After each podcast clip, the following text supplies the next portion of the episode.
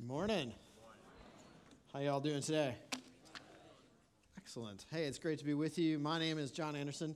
Uh, I'm one of the pastors on staff here and part of the teaching team. Uh, special welcome to anybody who's here for the first time today. Uh, for whatever reason you've decided to join us, we are so glad that you have. So, welcome. Um, hey, one quick reminder announcement for those of you who consider uh, this your church family. Uh, you consider Door Creek your church home. Um, we are coming up on the end of our fiscal year uh, in just a couple weeks, and I just want to take a moment to say thank you uh, for how your generosity is helping all of us, and you're part of this, helping all of us better accomplish our mission here in our own city and around the country and really around the world.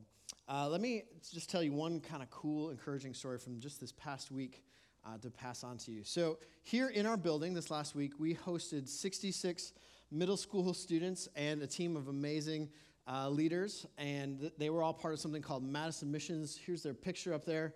Uh, just a lot of puberty in that one little frame right there.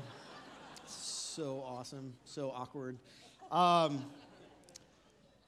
now, Madison Missions is a service uh, camp, and so they were staying here during the nights, but then during the day they would go out into the community to serve others in a whole variety of different ways. And I had the privilege of coming here this last Monday night and speaking uh, as part of their kind of nightly routine. And as a thank you, I got this T-shirt, which was awesome.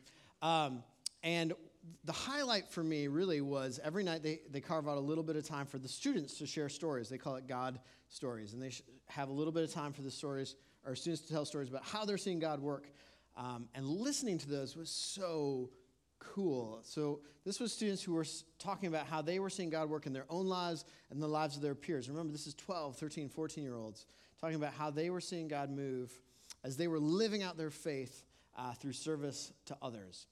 And really, it's thanks to your generosity that we are able to have things like Madison Missions here, or so many other programs that we benefit. And so I just want to take a moment and say thank you for being part of making that week and so many other things possible here.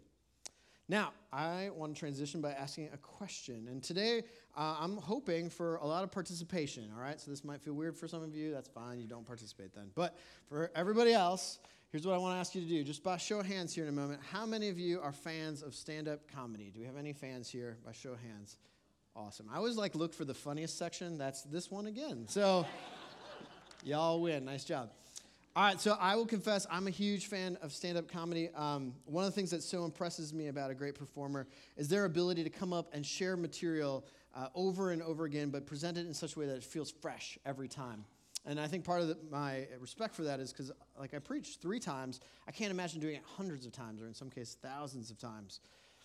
And uh, I think a great performer has this ability to share stories and make us laugh, tell jokes in a way that makes uh, being funny look so easy. And you don't realize how great they are at it until you see somebody who's not good at it. and you're like, oh, that's not good.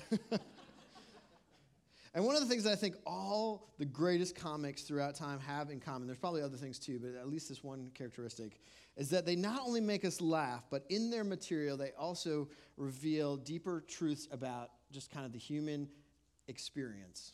Now, recently, I had uh, what I would consider a bucket list opportunity and experience. I got to see w- one of the people that I consider one of the great comics of our time uh, in person, a guy by the name of Jim Gaffigan. Do we have any other Gaffigan fans here? Yes. All right. I want to do like the Hot Pockets routine, but I will not do that to you. For the like the 80% of you who have no idea, just Google it. All right. It's, fu- it's funnier than it just sounded right there. So I, wow, awesome. So I had uh, the chance to see him here in Madison at this little venue called the Comedy Club, which is right off of State Street in town. And I was so excited. One, because we got tickets, because there wasn't a lot of them. Um, so that in and of itself was kind of thrilling. But not only that, from what I understand of the comic world, if you're famous, the only reason you play in these small little venues uh, is to try out new material. And so I was like, oh, I get to be part of that process. That would be so awesome. And uh, I was not disappointed. Like, I can't remember the t- last time I laughed so hard for that long. I left with, you know how, like, when you laugh really hard and your side just hurts and you're like, it's good pain. Ah. It was so funny. But what most impressed me was the first, like, 10 to 15 minutes of his bit because he opened up by talking about his wife having a brain tumor. And in fact, that was his opening line. And that's material I would never think could be funny, right? But with him, it was hilarious. and at the same time, he re- exposed these core human realities. He talked about life and death and family. And both my wife and I, as we left and even as we reflected on that night since, uh, have been so impressed by the ability of great storytelling and humor to expose these deeper human truths about ourselves and the world around us. Now, we might not often think of it this way, but the Bible actually has parts that are just like that. And today and over the next couple weeks, we are going to spend some time in one of those sections. And before we do that, let me just kind of make sure we are all on the same page in case you're just joining us. So, since January, we've been going through the Old Testament and we're almost to the New. Whew. Uh, and this has all been part of a series called The Storyline, where we're going through the entire story of the Bible over the course of the year. The next three weeks, we are going to finish up our time in the Old Testament in the book of Jonah. And so, uh, if you want to take your Bibles and find the book of Jonah, let me just say a couple things about it as you're looking for it. So, Jonah is one of the minor prophets. Uh, there's a, several of these at the end of the Old Testament. They're all placed together. And they're called the minor prophets for nothing fancier than this they're short. And so Jonah uh, might be hard to find. It's probably in your Bible only a couple pages long. And so if you're struggling to find it, don't be embarrassed. Here's my tip to you there's something cool in the front of your Bible called the table of contents. Go to that and use that as your cheat sheet, right? That's not embarrassing, that's smart. So uh, as you try to find Jonah in a whole bunch of pages. Now, my guess is, especially, or not especially, but for those of us who have even been around like the church thing for a long time, the minor prophets are probably some of the books that we are least familiar with, except perhaps for Jonah. But here's the challenge I think it's our familiarity with Jonah that actually becomes part of the challenge that we need to overcome. Because often in our kind of broader culture or even church culture, Jonah is reduced to this whimsical children's tale that's centered around a whale. Are you with me? I call this the Veggie Tales effect. Um, and here's the problem with it there's no whale in the story. There's a big fish, but the fish only gets two sentences out of the entire book. And so this is what I'm part of why I'm excited about this is my hope is, is over today and the next couple weeks that we're actually going to have the opportunity to see Jonah with fresh eyes. Now, a couple other points of um, context just before we jump into the text together. So, Jonah is referenced one other time in the entirety of the Old Testament. It's in 2 Kings, uh, and he's talked about being a prophet who's living and active during the reign of Jeroboam II. So, we know that uh, Jonah was a historical figure. However, there continues to this day to be a great deal of debate about what genre the book of Jonah should fall into. Um, because Jonah is truly unique uh, in all the Bible. And there's really two camps that I can kind of summarize these opposing or these different views. Um, and there are people who love Jesus and have a high regard for Scripture that, that believe both of these views. And they can be summarized this way Some believe that Jonah is a satirical parable, others see it as historical narrative with satirical elements. And if that debate or that contrast doesn't interest you, great. But it is an important dis- discussion. But here's the kind of the cool thing for us is there's a whole bunch of overlap between those two views. And it's in that overlap that we're going to live uh, during this series. Now, the only other thing I'll say before we jump in is that the book of Jonah is full of extreme language. It is over the top storytelling. In fact, the word great is used 15 different times in this short little story. And because of this over the top extreme language, it adds to the humor and the irony, as we'll see. I am convinced that Jonah is a funny story. But here's the challenge with the humor it's so easily lost on us, both because of translation of language, right? So loss is a lot there, but even more so between the translation of an ancient culture and our modern culture. But my hope is, is that what we'll see together is that the author uses humor and irony and satire as a storytelling device to point out flaws in our own hearts. And think of it maybe uh, much like modern day satire, where there's this uh, over the top humor that's used to make a point. So, with all that set up, are we ready to dive into this uh, timeless and yet often misunderstood story? Are we ready together? You've had time to find it now? All right, you're like, I wasn't listening to anything, but I found it, so that's cool. All right, let's read this. We're going to go through the first two chapters together today, starting in Jonah 1, chapter, or verse 1. The word of the Lord came to Jonah, son of Amittai Go to the great city of Nineveh and preach against it, because its wickedness has come up before me. Okay, let me just pause right away because there's actually a lot happening in these first couple verses that are so easy to miss. I just want to point out three quick things. First of all, look back at the text and see the word Lord. Do you see something unique about this? How is it different than the other words? It's in all caps. This is where we can like participate with together. It's uh, totally cool. It's in all caps, right? So this is a clue for us. Uh, when we see the word Lord in all caps in the Old Testament, this is a reference to using the name of God or how we pronounce the word Yahweh. And so as I read this, I'm going to try to be faithful to that uh, as part of the story. The second thing to note is that the name Jonah, son of Amittai, uh, literally means dove, son of faithfulness. Now, the original audience, they would have known this, and this is important for us to remember because it sets us up for a joke in verse 3. The third thing I'll quickly point out is that Nineveh, the city of Nineveh, is significant. And it's significant because it was the capital of Assyria. And at the time, Assyria was the greatest nation uh, in the known world. And therefore, Nineveh was a great city within this great nation. And the Assyrians, they were famous for how ruthless they were to other nations. And even as I was preparing for today, I was reading some of these records describing in graphic detail the things that they did to their enemies.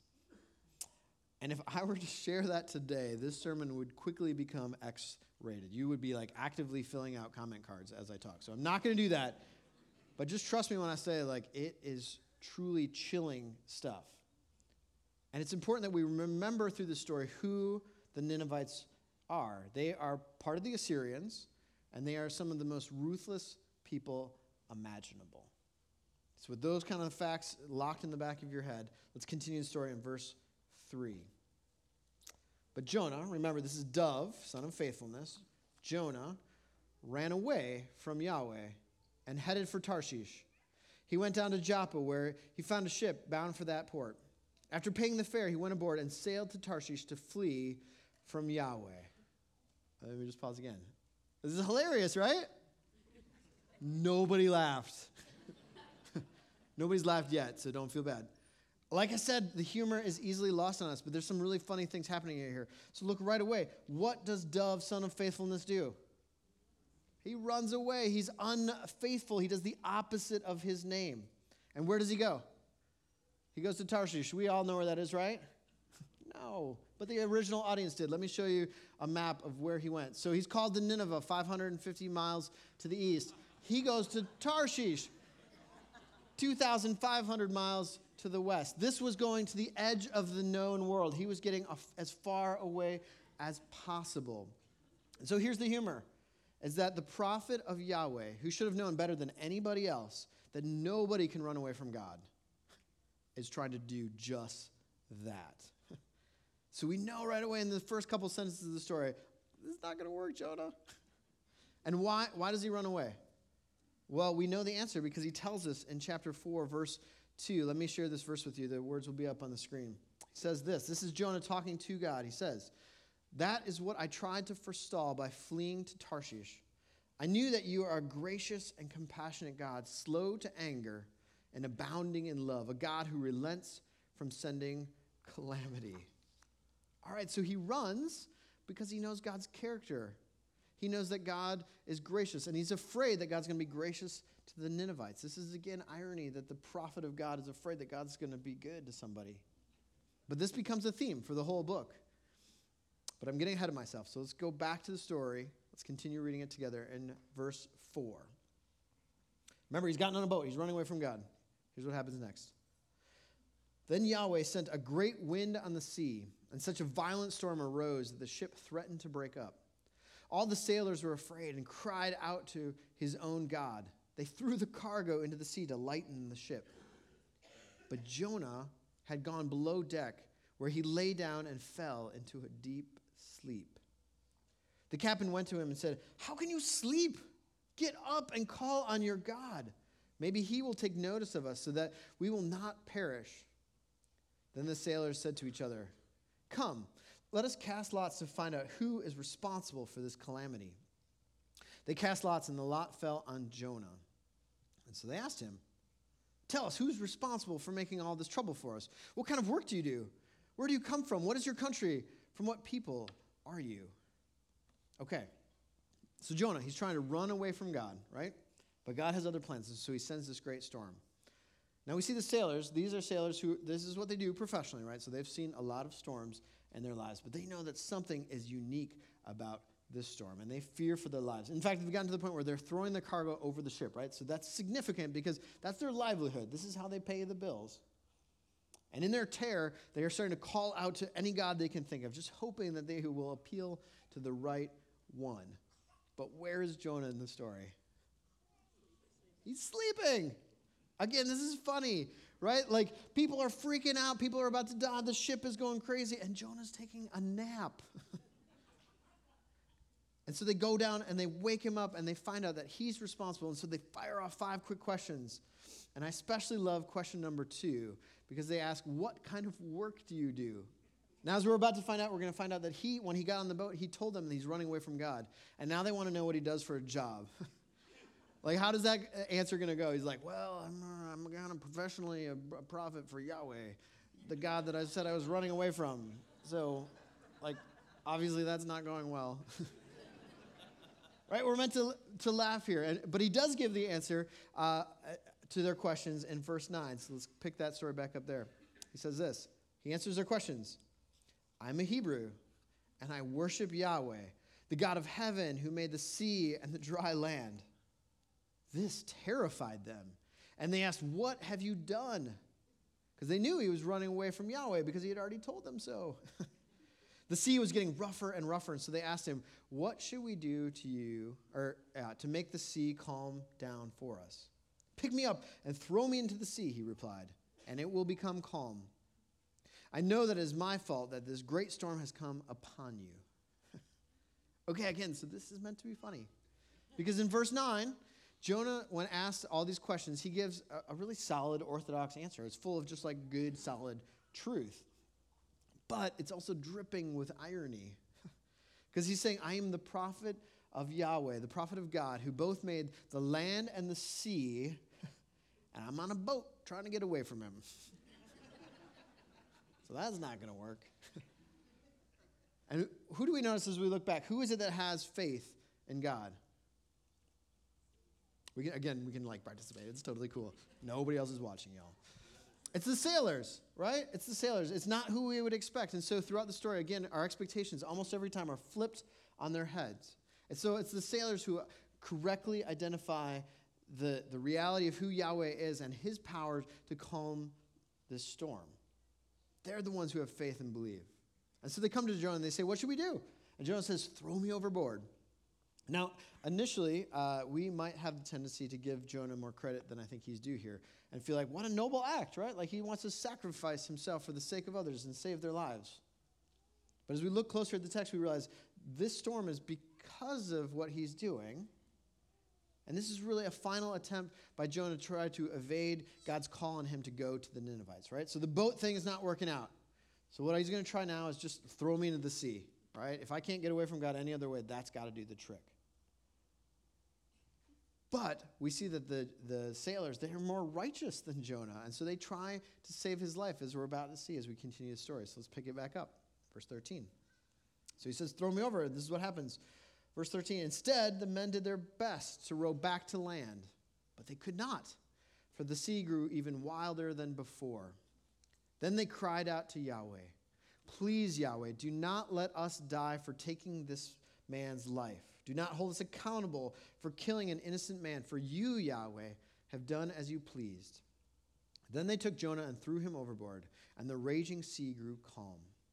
At this, the men greatly feared Yahweh, and they offered a sacrifice to Yahweh and made vows to him.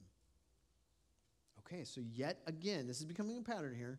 We see the unexpected take place. So they throw Jonah overboard, and the storm calms. And the sailors, they respond in faith to God. We see in verse 16 that they fear Yahweh and they made vows and sacrifices to him.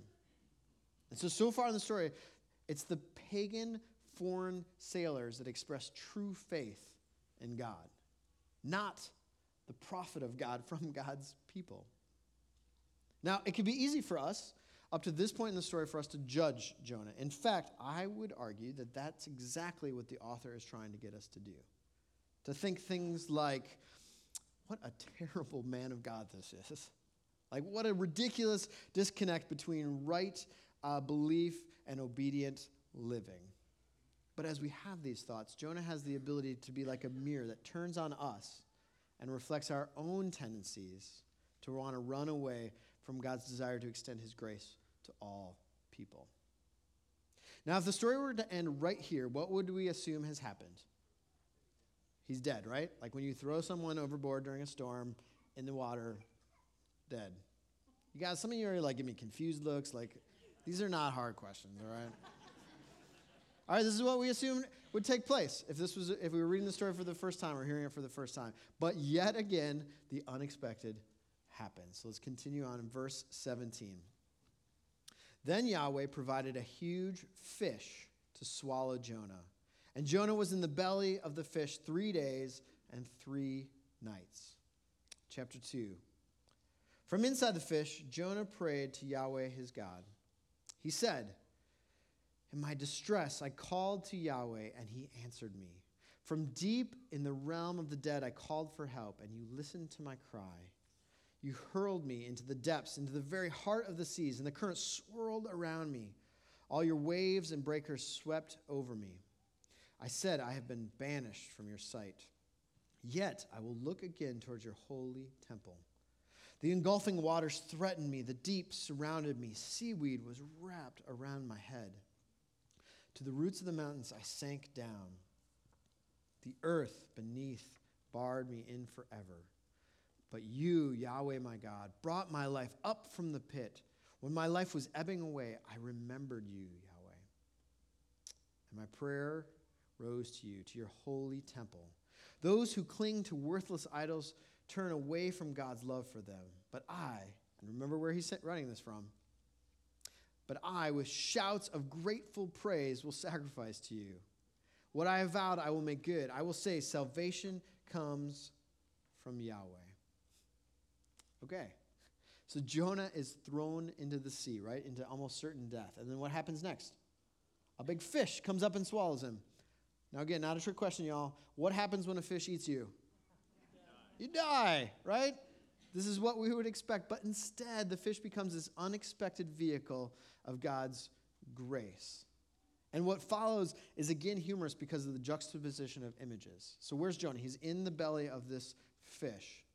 So, it's dark, it's wet, it's cramped, it smells bad. We don't know exactly what all it was like, but we can probably assume those kinds of things were true.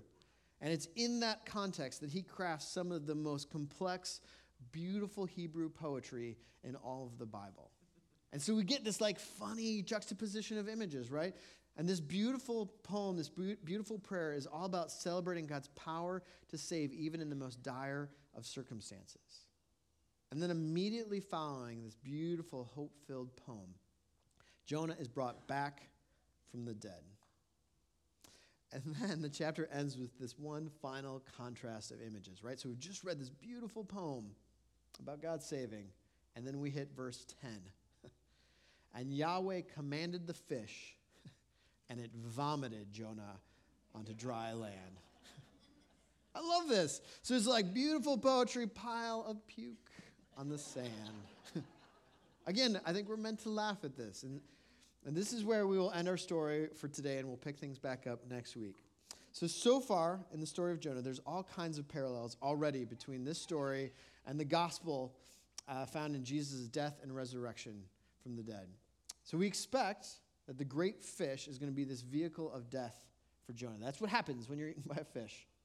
And yet, he's in its belly for three nights and three days. And then he's brought back to life. And it's not only new life for Jonah, but it's also grace for him and for all of Nineveh. And in the same way, the cross, this was an executioner's tool. And for whoever hung on it, it meant certain death. And yet, Jesus died on the cross, was put into the ground for three days and three nights, and emerged having defeated death and giving grace to all.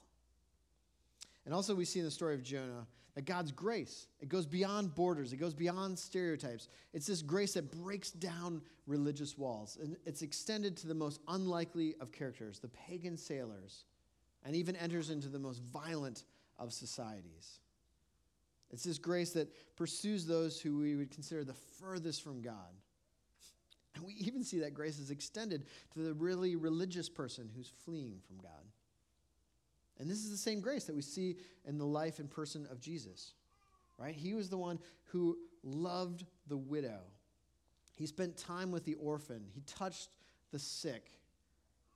He loved the outcast, the foreigner, the prostitute, the tax collector, even the religious leaders, and the, the criminal who hung on the cross next to him. And Jesus extended generous grace to the point where it deeply offended the most religious leaders of his time.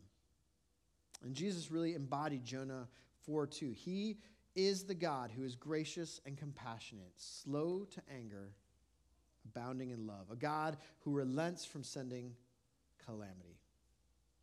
And so, what does this story have to do with our lives today? Well, I think Jonah serves as a mirror to us as readers. And it challenges us through humor and irony and satire with a really important, serious question. And the question is this How do we feel about a God that loves our enemies? A God that wants to extend radical grace to all. Now, just as a reminder, the definition of grace is unmerited favor, right? So it's giving good gifts that are, are not deserved. And grace is one of those things that we love to talk about when we gather, especially uh, gather like this, right? We, we as Christians love to talk about grace. We sing songs about grace, right? We affirm intellectually that we are saved by grace alone. And, and, and, grace is great, but it becomes a lot more difficult when it moves from a theological concept to a way of living, right? Because grace is easy until it's being extended to people we don't like.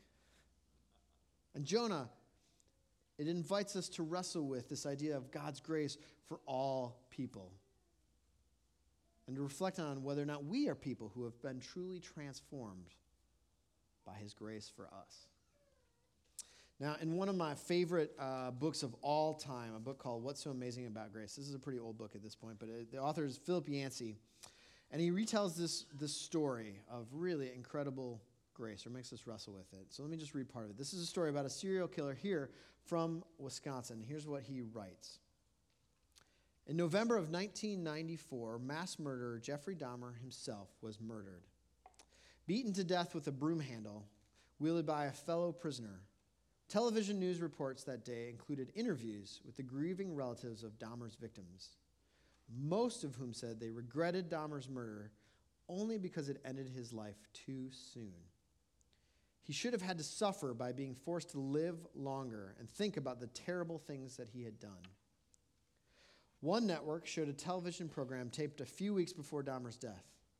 The interviewer asked him how he could possibly do the things he had been convicted of. At the time, he didn't believe in God, Dahmer said, and so he felt accountable to no one. He began with petty crimes, experimented with small acts of cruelty, and then just kept going further and further. Nothing restrained him. Dahmer then told of his recent religious conversion. He had been baptized in the prison whirlpool and been spending all his time reading religious material given to him by a local minister.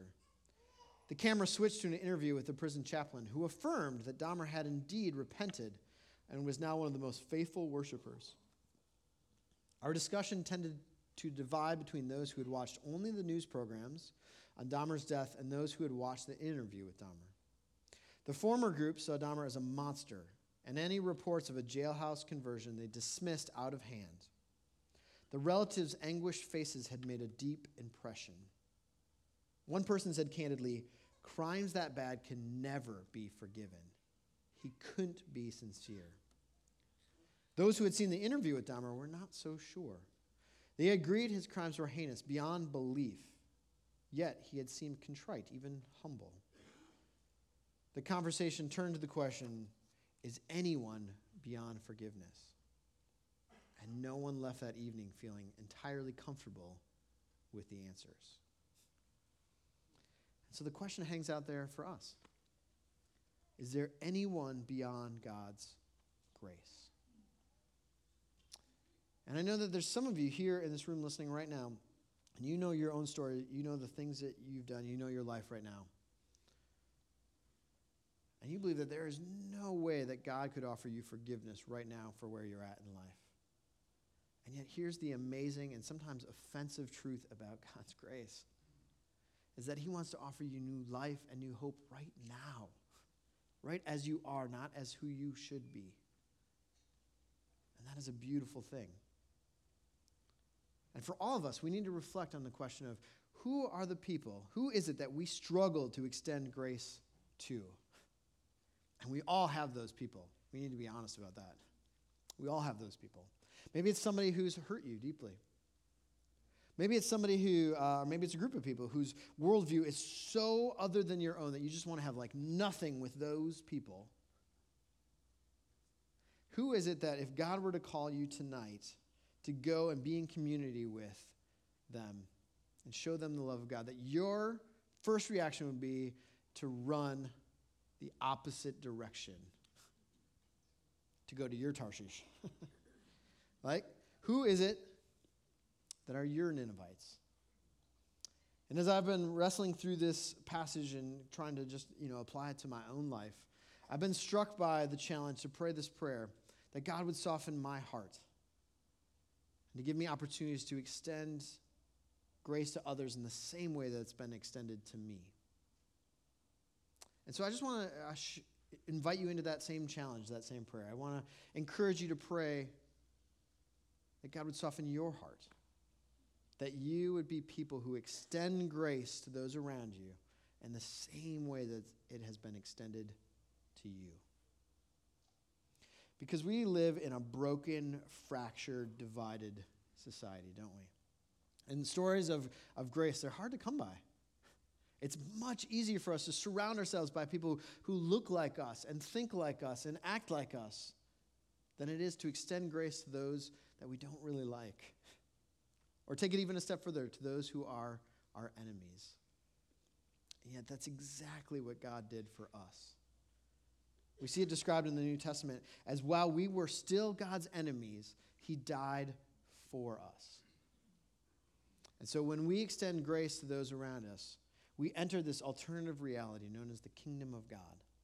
And this is God's way of showing the world that there is a better way for those who are following Jesus. And so here's my hope for us as a church is that we as a community we would be part of that better way. That we when we gather together that we would extend radical sometimes offensive grace to one another. And just as importantly, perhaps more importantly, as we go out into the world around us, into our lives between Sundays, that we would be a people who extend radical grace because of a God who's extended it to us. And as we do that, that people will see the true nature of the God that we say we serve to his glory. Let me pray for us. Father God, thank you so much for the story of Jonah, for the laughter and the humor, but how also it points to our own hearts and hopefully causes us to reflect on are, are we people who have, in the fabric of who we are, accepted your grace and let it transform us? And um, thanks that that's a lifelong work that you're up to in our lives. And I just pray that you would help us to be a people of grace because of your grace for us. Help it to go beyond a concept into a lifestyle. And that we might be even a church that's known for that. That when people think of us, they think of people who are radical in extending their grace. Your name.